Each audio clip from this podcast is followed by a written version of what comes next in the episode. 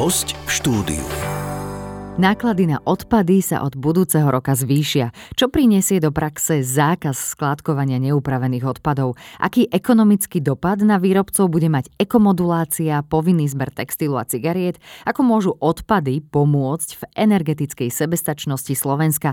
Aké zmeny nastanú v stavebných odpadoch? To sú horúce environmentálne témy, ktoré sa budú otvárať na odbornej EPI konferencii Odpadové hospodárstvo 2022 v septembri. Na Nahliadneme do nich aj v dnešnom podcaste s Radovanom Potočárom, šéf-redaktorom odborných spravodajských portálov v oblasti energetiky, odpadov a priemyselnej ekológie. Vítajte u nás. Dobrý deň.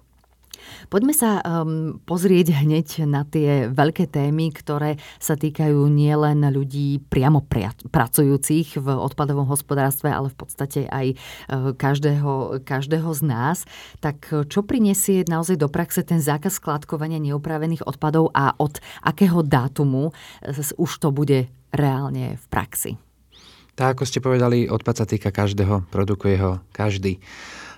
Či už hovoríme o komunálnom odpade, ktorý tvorí menšiu časť celkovej produkcie odpadov, alebo o priemyselných odpadoch, ktoré tvoria väčšiu časť celkového množstva odpadov. Úprava odpadov je nová povinnosť, s ktorou súčasná legislatíva počíta od začiatku roku 2023. Do zákona o odpadoch sa však dostala už v roku 2019 s účinnosťou od roku 2021.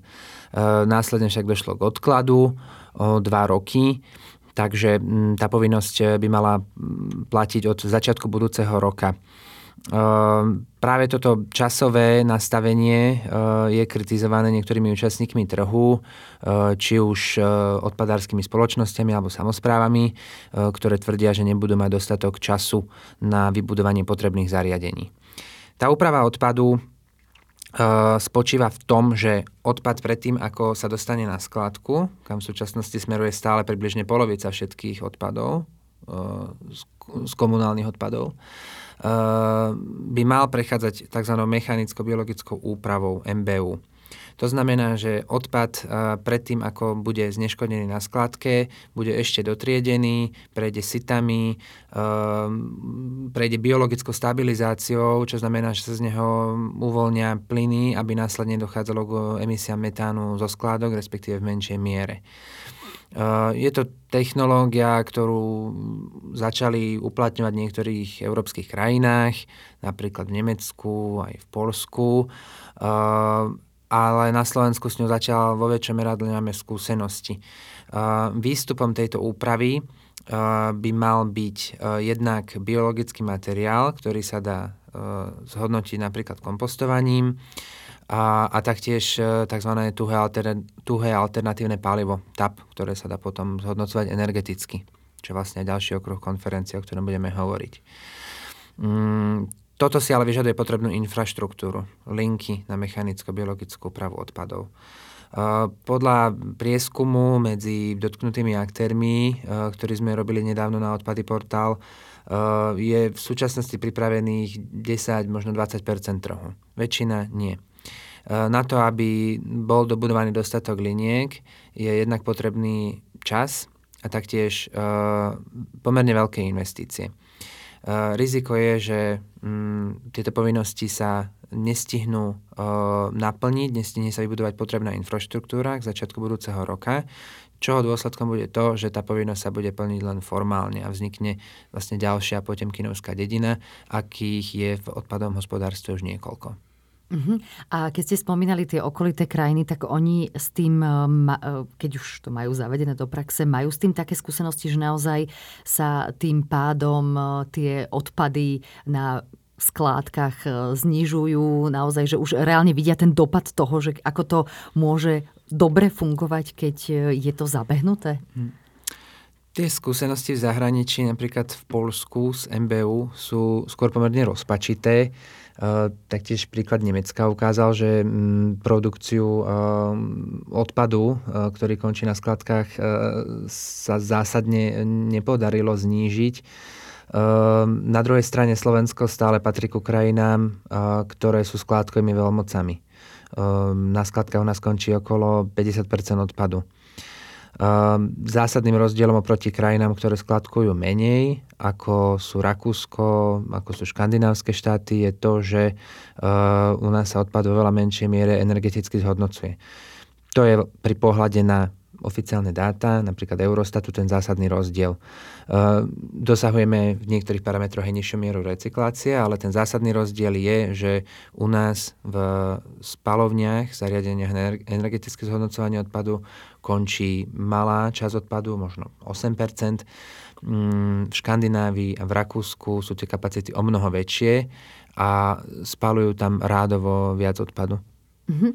Keď už sme pri, tom, pri tej miere recyklácie, tak ono sú také krásne vízie, že čo, ktoré by sme mali časom dosiahnuť a síce e, celý ten reformný balík, ktorý je zameraný na prechod Európskej únie k obehovému hospodárstvu, stanovuje, že v roku 2035 e, jeden z tých cieľov by malo byť, že recyklovať minimálne 65% komunálneho odpadu a ten druhý, že maximálne 10% ukladať na skládkach čo um, je teda oveľa inak rozložené tie percentá, ako to, ako to máme aktuálne.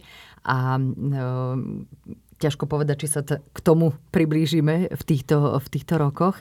Uh, tak pozrime sa teda na to, že dobre, na skladkách sa nám to, to hromadí, máme tam toho kopec, kopce, niekoľ, niekoľko naozaj um, veľa uh, takýchto vecí, takže Môžeme my naozaj aspoň teda energeticky to využiť? Môže toto byť ten potenciál do budúcna Slovenska, že vieme byť energeticky sebestační z, toho, s tým, alebo z toho, čo, s čím si nevieme poradiť a to je množstvo odpadu? Uh-huh. Ak sa ešte pristavím pri tých cieľoch, tak uh, naplňanie cieľov uh, závisí vždy aj od toho, ako sú ciele nastavené. Uh, takým dobrým príkladom je uh, nedávny cieľ dosiahnuť do roku 2020 20-percentný podiel obnoviteľných zdrojov v energetike. To sa Slovensku s prehľadom podarilo splniť, aj keď uh, ten cieľ sa pôvodne javil ako nesplniteľný. A to vďaka zmene vo výkazníctve. Tým, že sa začala za započítavať aj biomasa spalovaná v domácnostiach. E, na druhej strane jedinou krajinou, ktorá ten cieľ nesplnila v EU, bolo Francúzsko, hoci e, takmer všetku elektrínu vyrába bezemisne v jadrových elektrárniach. Mm-hmm. Takže veľakrát je to o tom, ako sú tie ciele nastavené. U nás e, sa ten cieľ na rok 2035 vzťahuje k tomu, že by sme mali skladkovať maximálne 10% odpadu, čo sa z dnešného pohľadu javí ako pomerne ťažko dosiahnutelné. Uh, treba si uvedomiť, že sa stále povolujú uh, nové skládky, povoluje sa rozširovanie skládok, čo je na spodku hierarchie odpadového hospodárstva. Nad skládkovaním v tej hierarchii energetické zhodnocovanie, v čom nenastáva žiaden zásadný progres a potom vyššie v tej hierarchii sú, je predchádzanie vzniku odpadu, je opätovné použitie, čo v pravom zmysle slova ani nie je spôsob nakladania s odpadom a teda je otázne, či to môžeme nazývať hierarchiou, hierarchiou nakladania s odpadom, keďže tam ešte nejde o odpad. Ale k vašej otázke a energetickému zhodnocovaniu. Mm, v súčasnej situácii sa naplno prejavuje to, že Slovensko nemá svoje vlastné energetické zdroje. Mm-hmm. Máme jadrové elektrárne, ktoré ale majú jadrové palivo, ktoré sa dá dovážať len z Ruska. Alebo v súčasnej situácii dokáže to palivo dodávať len ruská spoločnosť Twell.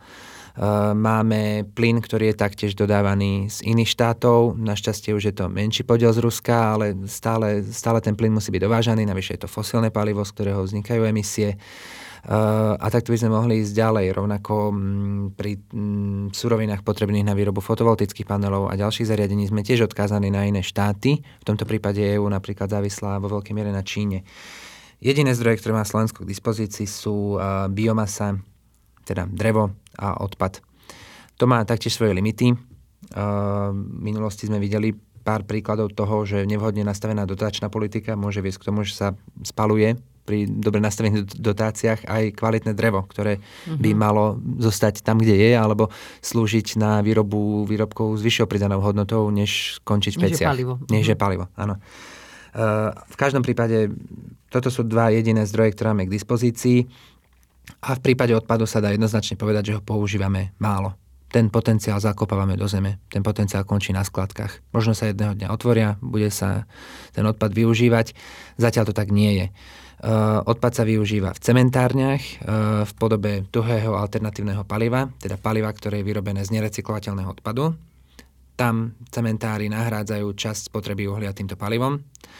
Uh, druhým príkladom sú zariadenia na energetické zhodnocovanie odpadu v Bratislave a v Košiciach, tzv. spalovne. Tie spalujú klasický neupravený odpad, ktorý sa predtým len dotriedí. A tým sa tá súčasná vlastne situácia vyčerpáva.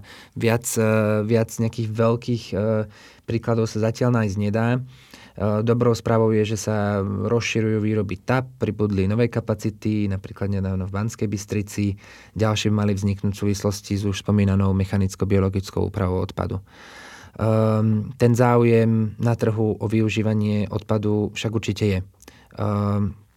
Ako príklad uh, môžem použiť e, štátne teplárne, ktoré majú svoje závody uh, jednak v Žiline, ale aj v Bratislave, Košiciach, Trnave, Žiline a Zvolenie.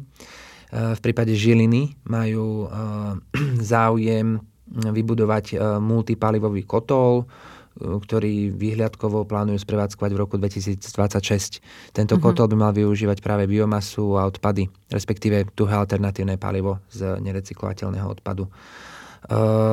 V každom prípade sú však súčasné kapacity nedostatočné na to, aby energetické zhodnocovania bolo možné odkloniť odpad, ktorý ide dnes na skladky. Mm-hmm. Čiže toto si bude vyžadovať nejaký čas, kým sa s tým naučíme tak, eh, tak robiť, tak to využívať, ako by, ako by bolo potrebné. A, a či vlastne uh, ten odpad, ktorý je tu u nás na Slovensku, hej, že či uh, budeme vedieť uh, využiť týmto, týmto spôsobom. A... Jednak, ak do toho môžem vstúpiť, tak jedna vec je čas, pretože áno, nejaký dlhý, dlhý proces je posudzovanie vplyvov na životné prostredie, dlhý proces sú stavebné konania, integrované povolovania a tak ďalej. Samozrejme samotná výstavba, keď to mm-hmm. je mhm. už len čerešnička na torte.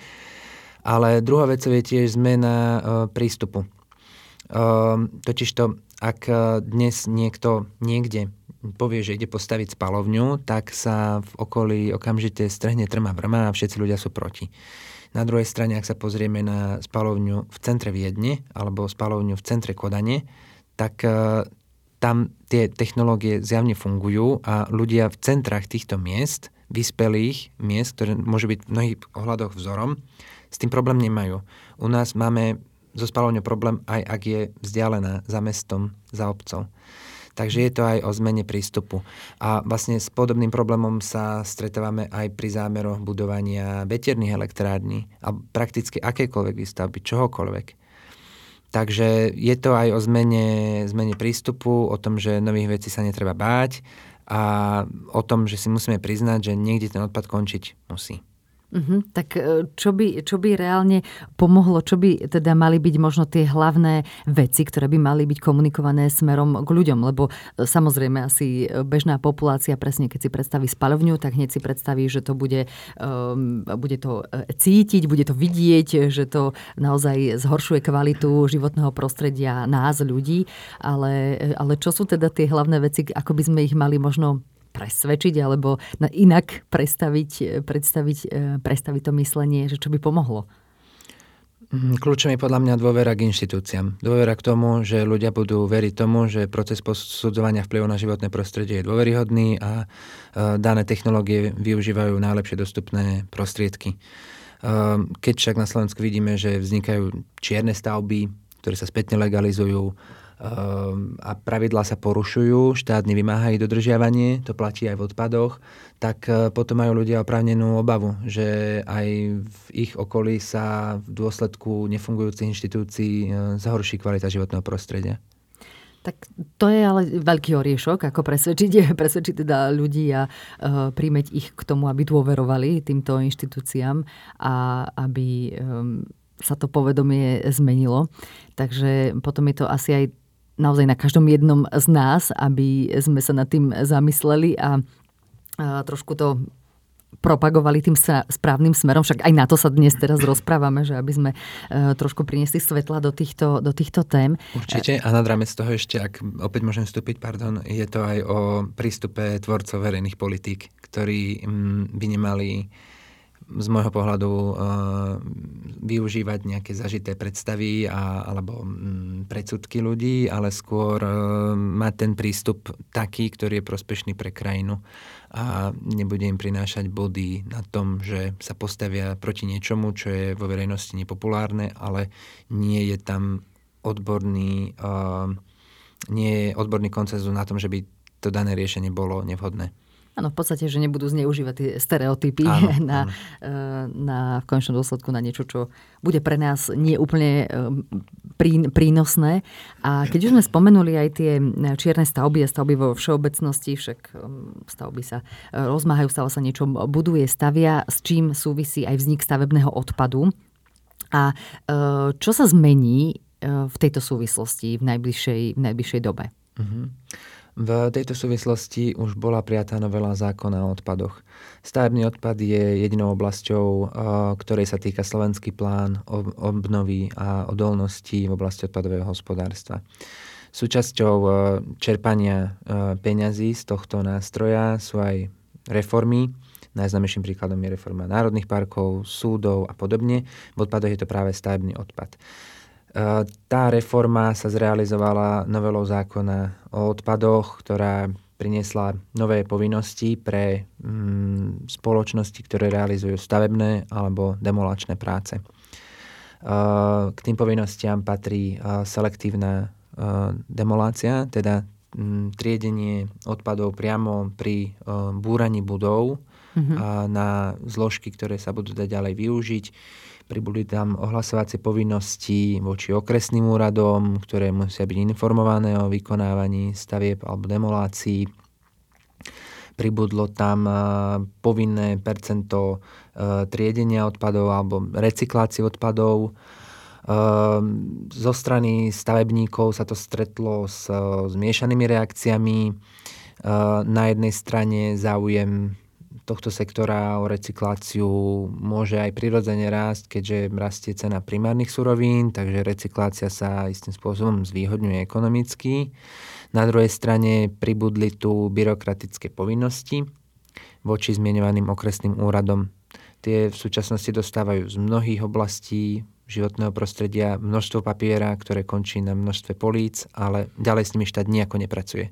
Takže opäť si tu zrejme štát vypýta dáta, ktoré potom založí a po 20 rokoch skartuje. Či je takto šťastné zaťažovať firmy je otázne, z môjho pohľadu nie. Uh, aj v tu, aj v tejto oblasti sa práve ukazuje, aká dôležitá, aká prínosná by mohla byť elektronizácia odpadového hospodárstva. Napríklad po vzore Českej republiky. Tým trochu odbačam k inej téme, ale ktorá je veľmi dôležitá a prierezová pri viacerých témach ktoré sme už dnes zmienili, alebo ktorý ešte bude reč. A to je informačný systém odpadového hospodárstva. Ten ISOch. ISOch. Mm-hmm. Ten ISOch, uh, čakanie na ISOch je už čakaním na Godota, keďže systém sa vyvíja od roku 2017. Opakovane sa predlžovali termíny. Ten posledný termín bol 30. jún 2022, ktorý sa nedodržal.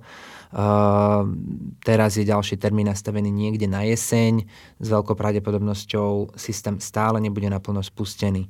Ehm, tento systém by práve odbúral administratívnu záťaž všetkých účastníkov trhu, pôvodcov odpadu, ehm, ale aj spracovateľov odpadu. A na druhej strane by systém stransparentnil. Mm, problémom totižto okrem tej administratívnej záťaže je aj netransparentnosť. Problém je v tom, že to obrovské množstvo mm, dát nemá šancu inšpekcia životného prostredia zanalizovať. Môže robiť námatkové kontroly, ale efektívny elektronický systém by v tom vytvoril prehľad a predchádzal by napríklad e, kupčeniu s recyklačnými povolenkami.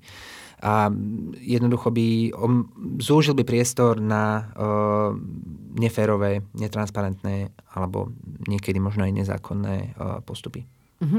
A uh, teda, ako ste aj spomínali, tá administratíva aj o stavebných odpadoch by mala byť aj riešená v ISOHu. Alebo, uh, alebo je to tiež ešte také, že nie úplne um, zadefinované, že čo všetko bude, bude v ISOHu? Um, ten ISOH mal byť vo svojej konečnej podobe uh, dobrou správou pre celé odpadové hospodárstvo, ale na ten výsledok si asi ešte budeme musieť počkať. V súčasnej podobe je to um, skôr taký informatívny web s katalógmi, s e, informáciami, ktoré možno ten web zhromažďuje, ale nie je to v pravom zmysle slova ten game changer. Uh-huh. Že neurobi to veľkú zmenu v, v celom tomto odpadovom hospodárstve, ale teda nejaká forma ISOHu už existuje, že dá sa tam niečo nájsť, aj keď tam nie sú tie dáta, ktoré by boli prínosné a hodnotné v tom celkovom meradle. Áno, áno. Niečo sa už samozrejme urobilo, sme ďalej, než sme boli pred uh, e, 5 rokmi, ale ešte to bude cesta dlhá. Mhm.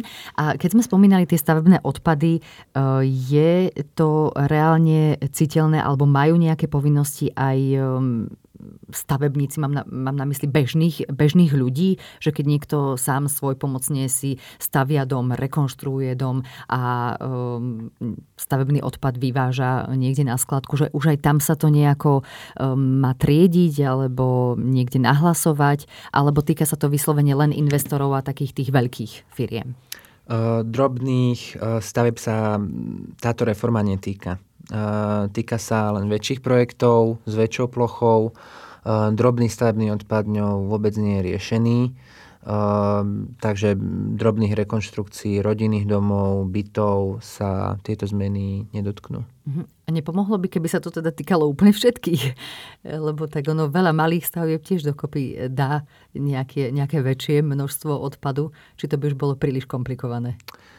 Mm, bolo, by to, bolo by to pomerne veľkou výzvou, pokiaľ by mal niekto pri výmene Mm, obkladu kúpeľne nahlasovať na okresný úrad, že ide túto vec zrealizovať, potom mm, vykázať selektívnu demoláciu, potom zrecyklovať percento mm, vyradených obkladačiek. E, bolo by to príliš náročné preniesť e, tento cieľ na úplne na tú najnižšiu úroveň ľudí. Mhm, čiže z toho administratívneho hľadiska predovšetkým. Administratívneho aj praktického.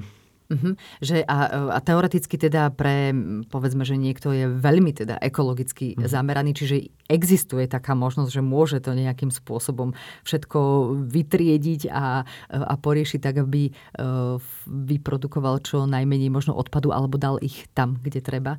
Že, že je tu taká možnosť, len je to veľmi komplikované?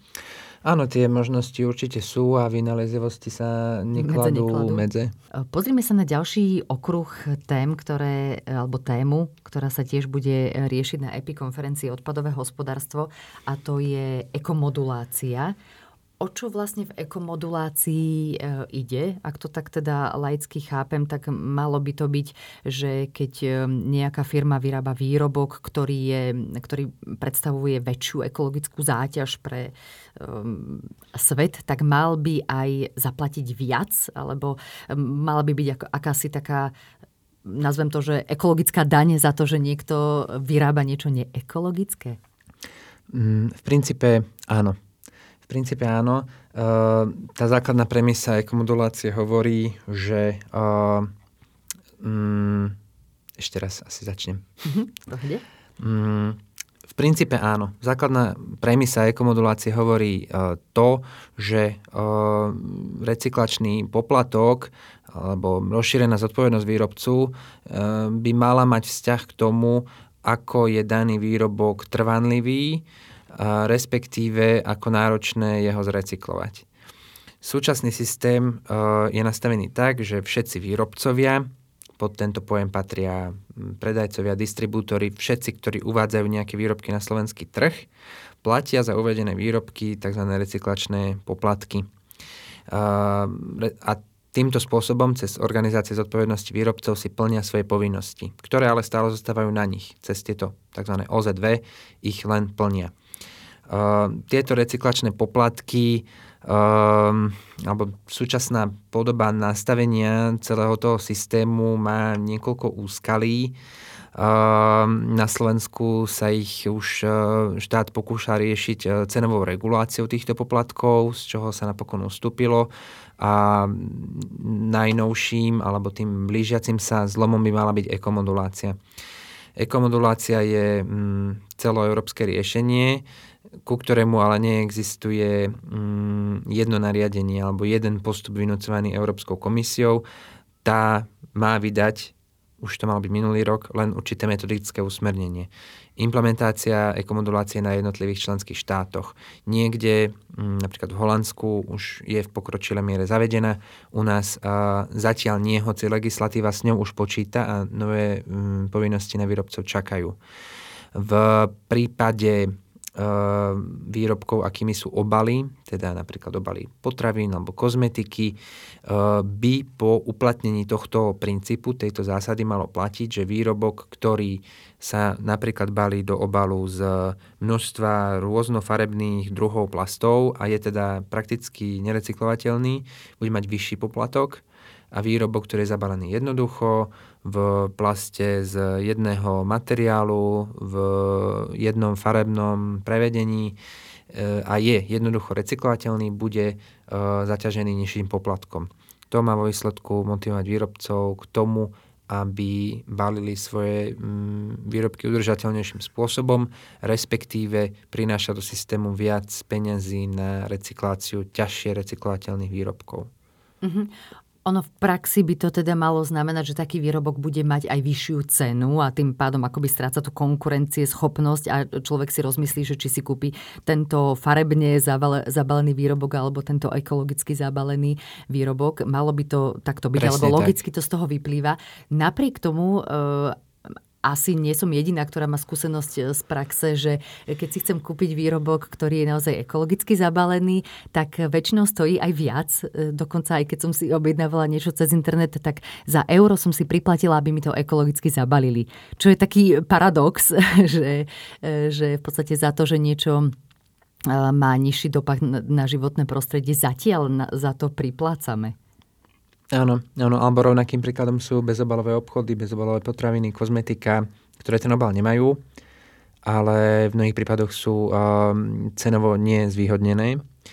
Čo je však dané aj tým, že v týchto prevádzkach sa častejšie predávajú ekologické produkty ako mm, biopotraviny alebo fair trade produkty, um, šetrnejšia kozmetika a podobne, ktoré by boli zrejme drahšie aj v balení. Mm-hmm. Ale áno, ekomodulácia, tak ako ste povedali, by mala aj spotrebiteľa navigovať k tomu, aby si kúpil výrobok, ktorý je menšou záťažou.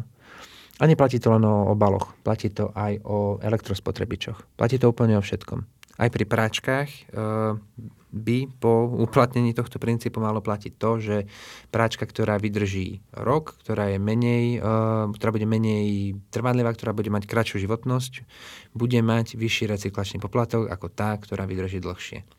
Už z toho, ako to ale hovorím, asi eh, sa dá cítiť, že je to pomerne veľká úloha, mm, v istom zmysle pripomínajúca až e, takú snahu byť e, nejakým veľkým centrálnym plánovačom, ktorý má všetky informácie, dokonale ich vyhodnotí a potom všetko dokonale rozvrhne.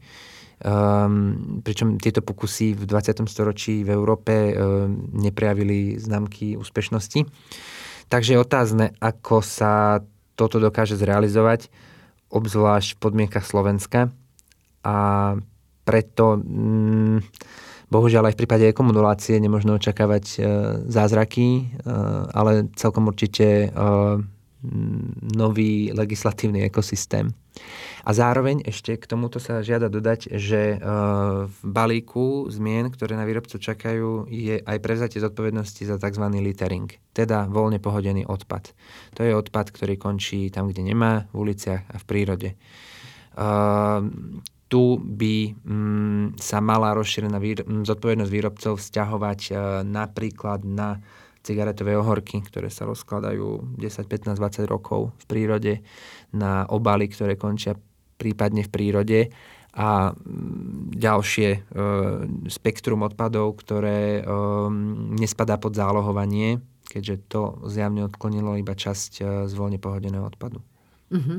A keď už ste e, načali tú tému cigariet, lebo teda je tu aj taká oblasť, že povinný zber textilu a cigariet, tak toto s tým súvislí? To je, to je zamerané na tie, na tie ohorky, alebo e, v akom zmysle teda? A čo sa dá, čo sa dá s tým urobiť? Áno, tam ide o to, že um, cigaretové ohorky by nemali končiť v prírode, pretože aj keď možno cigaretový ohorok uh, pripadá ako prírodná vec, ako, ako niečo rozložiteľné, tak uh, to tak nie je a cigaretové ohorky obsahujú plasty, preto sa v prírode rozkladajú dlho.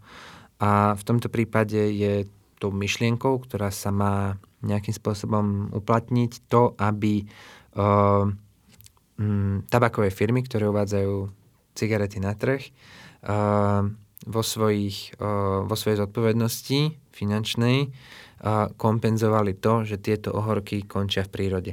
Ako konkrétne toto ale bude nastavené, zatiaľ nie je jasné. Dá sa len hádať.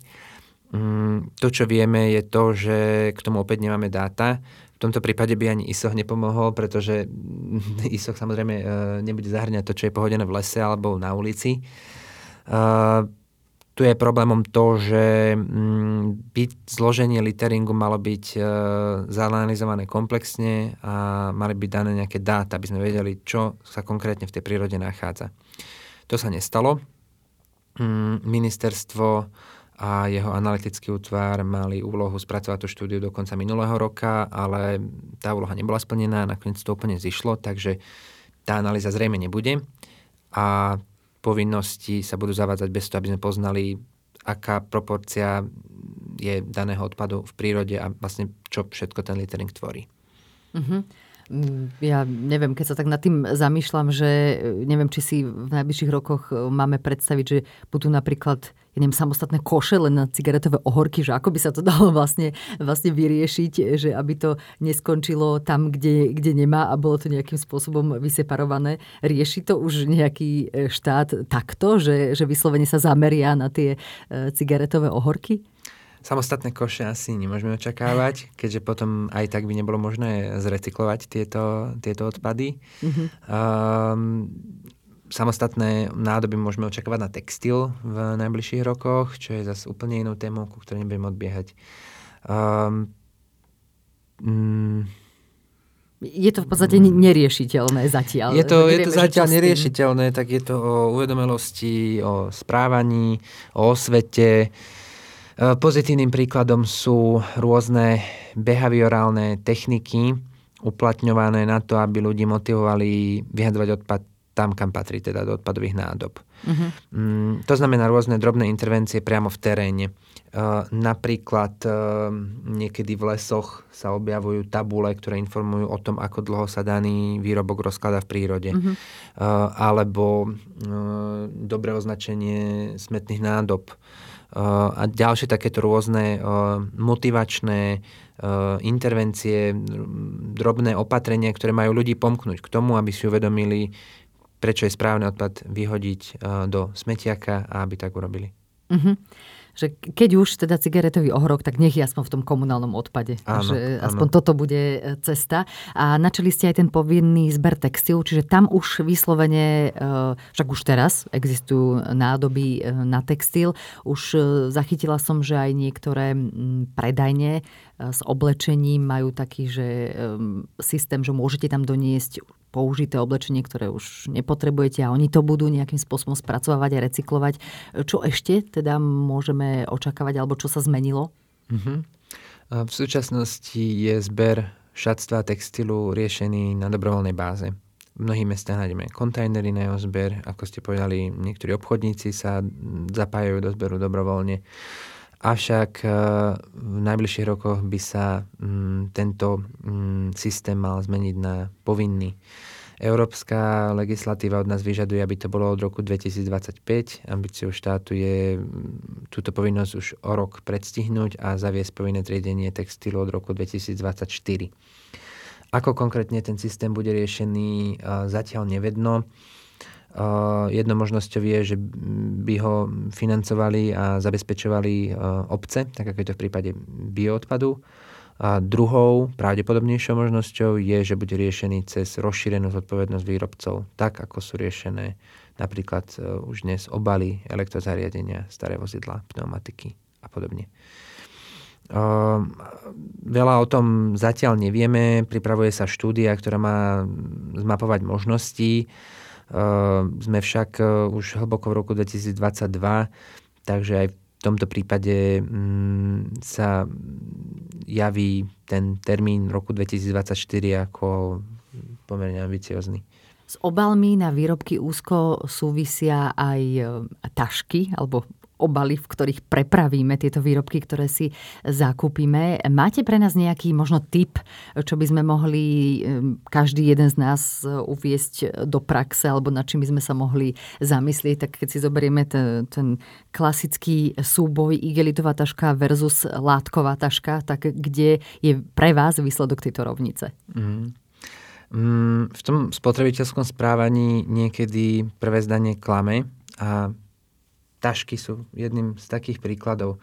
Balenená taška je na rozdiel od e, plastovej rozložiteľná, nebude problémom v oceáne, ak sa tam nebodaj dostane, ale na druhej strane jej výroba je emisne náročnejšia. Jeden e, dánsky think tank už dávnejšie spočítal celkový environmentálny dopad rôznych druhov tašiek. Do porovnania zahrnuli papierovú, bavlnenú, ale aj rôzne typy plastových tašiek. A ako, mm, ako najzelenšie z hľadiska celého životného cyklu uh, im vyšli uh, plastové tašky, ľahké plastové tašky. To však neznamená, že tieto tašky sú ehm, výhodné z hľadiska rozložiteľnosti. Znamená to len to, že na výrobu jednej lahučkej igelitky stačí maličké množstvo ropy, kým na výrobu bavlnenej tašky potrebujeme pôdu, ktorá sa hnojí, kde vyrastie bavlna, ktorú treba zožať, prepraviť a potom vyrobiť bavlnenú tašku na to, aby sme vykompenzovali stopu tej bavlnenej tašky, oproti, oproti plastovej taške musíme používať opakovanie, v podstate do zodratia a nepristupovať k svojim nákupom tak, že každý mesiac si kúpim inú bavlnenú tašku s krajším dizajnom a tak ako sa mi v minulosti hromadili v zásuvke igelitové tašky, tak sa mi dnes budú hromadiť bavlnené tašky. Takže ideálna cesta je mať e, zopár naozaj veľmi malinko tašiek látkových a používať ich naozaj čo najdlhšie. Presne tak.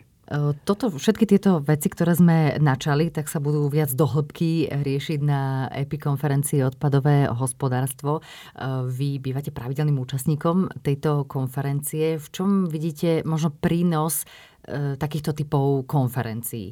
Mm, áno, e, konferencií sa zúčastňujem a rovnako ako moji kolegovia e, pravidelne a dlhodobo, lebo je to skvelá príležitosť načerpať tie najnovšie informácie, spätnú väzbu od účastníkov trhu, zistiť do väčšej hĺbky, ktoré témy rezonujú, aké sú k ním pohľady, Eh, vymeniť si k ním názory a hlavne absorbovať, počúvať a nejak vlastne zmapovať terén. Mhm. Ja, ja len teda doplním, že okrem e, ľudí z praxe, ktorí sa e, priamo venujú tomuto odpadovému hospodárstvu, tak na e, konferenciách, na EPI konferenciách odpadové hospodárstvo sú vždy prítomní aj tvorcovia legislatívy, aby sa naozaj mohli stretnúť tieto dva svety, tí, ktorí pripravujú tú legislatívu a nejaký ten zákonný rámec toho, ako sa to má uviezť do praxe a na druhej strane sú to tí, ktorí už to sú vykonávateľia priamo, priamo v praxi a samozrejme prístup ku konferencii majú aj bežní ľudia, bežní podnikatelia, ktorí chcú si rozšíriť obzory. E, čiže jednak sú to tie inšpiratívne prednášky, trendy, možnosti nakladania s odpadom a čo je dôležité aj priestor na panelové diskusie že človek sa naozaj môže opýtať a e, tí, ktorí sú z praxe alebo tvorcovia legislatívy priamo aj odpovedajú na zadané, zadané otázky. Tak povedali ste to za mňa najlepšie. Doplnila som. A doplním samozrejme aj ten termín 22. až 23. septembra 2022. Viac a bližšie informácie k zadaným témam, ale aj k prednášajúcim môžete nájsť na stránke profivzdelávanie.sk. Ja ďakujem zatiaľ veľmi pekne za rozhovor a budeme radi, ak si nájdete cestu do nášho štúdia aj na budúce a budeme môcť detailne e, nejaké ďalšie témy z odpadového hospodárstva opäť trošku osvetliť verejnosti. Ďakujem za pozvanie. Do počutia. Našim hostom bol pán Radovan Potočár, šéf-redaktor spravodajských portálov Energie portál SK, Odpady portál SK a Voda portál SK v oblasti energetiky, odpadov a priemyselnej ekológie. Počúvali ste podcast Poradcu podnikateľa.